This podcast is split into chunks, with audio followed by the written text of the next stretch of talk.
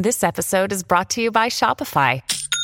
Forget the frustration of picking commerce platforms when you switch your business to Shopify, the global commerce platform that supercharges your selling wherever you sell. With Shopify, you'll harness the same intuitive features, trusted apps, and powerful analytics used by the world's leading brands. Sign up today for your $1 per month trial period at shopify.com slash tech, all lowercase. That's shopify.com slash tech.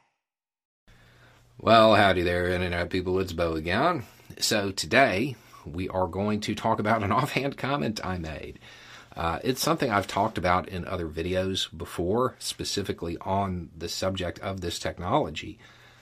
Uh, and I've always expressed it as something that I was concerned with. Uh, this is the first time that uh, I can actually foresee this conversation taking place in the Pentagon. In a recent video about Ukraine, um, we were talking about the government position, the, the American government position of not being involved in the actual fighting. And I said that I believe that when it comes to ground troops, and there's a special caveat here, when it comes to special operations, those are exempted from those statements because those can be used at any time, anywhere, any country, peacetime, wartime. It, that's a different uh, that's a different dynamic. But I said I believed it about ground troops, but not necessarily when it comes to aircraft, and that prompted a whole lot of questions. In the past, I've talked about how unmanned vehicles of different kinds may prompt policymakers to view it as having less of a risk because there's no American life in jeopardy when those are used. Now, normally when we think about a resistance effort, the unmanned aerial vehicles, well, they're in opposition to that. Historically, that's kind of how it's been done. I don't think those in the Pentagon have overlooked the fact that they would be incredibly useful as support for a resistance effort. Uh, you know, when you're talking about a resistance against a a modern military, mobility is life, which means you don't have a lot of access to heavier stuff. You have to be able to move. So that means that uh, you're you're short when it comes to heavy fire support, stuff that could be provided by an unmanned aerial vehicle. In the U.S., is going to have to weigh whether or not it believes Russia will view that involvement as well, it's just equipment because there's no person in it, or whether or not it's it's it's an act of war. Um, in addition to what you normally think about when you're thinking about military aircraft of this type, there are also unmanned aircraft that just gather information.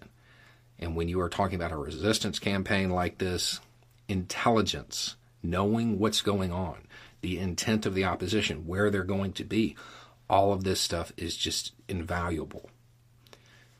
So the pressure, the desire to use this type of aircraft to support um, Ukrainian operations is probably going to be pretty high.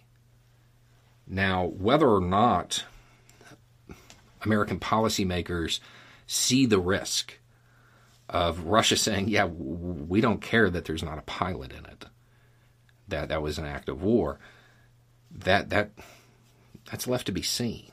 This is something I think in pretty much every video I've talked about this technology in. This has been a concern of mine um, because when when policymakers make these decisions, that's why they talk about no boots on the ground, because politically,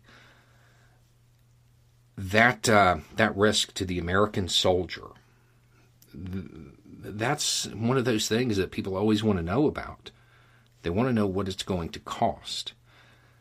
And when you're talking about aircraft that are being piloted by people who are in a relatively safe place, that risk isn't really there. So it may not enter into the equation the way it should. In this case, you're talking about another world power that has a lot of capability. They may not view that as just equipment. Um, they may view it as a mo- more overt act. And as we have the dogs that get developed, uh, or the yaks, this conversation it's going to take place again and again. Where is that line? And are we going to allow the advanced technologies that are coming online when it comes to this type of stuff? Are we going to allow that to shift the way we look at war? And will it make policymakers more likely to engage in armed confrontation if there aren't human lives at stake? Um, I don't know what the Biden administration is going to do in this regard. No clue. I was expressing that more as a fear, a concern, than uh, anything else. It, it is it.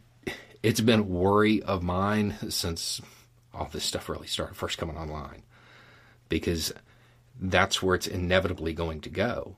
Will be conflicts just between unmanned equipment of various kinds, and then we determine whether or not that really is something that's worth precipitating a full blown conflict over. So, anyway, it's just a thought. Y'all have a good day.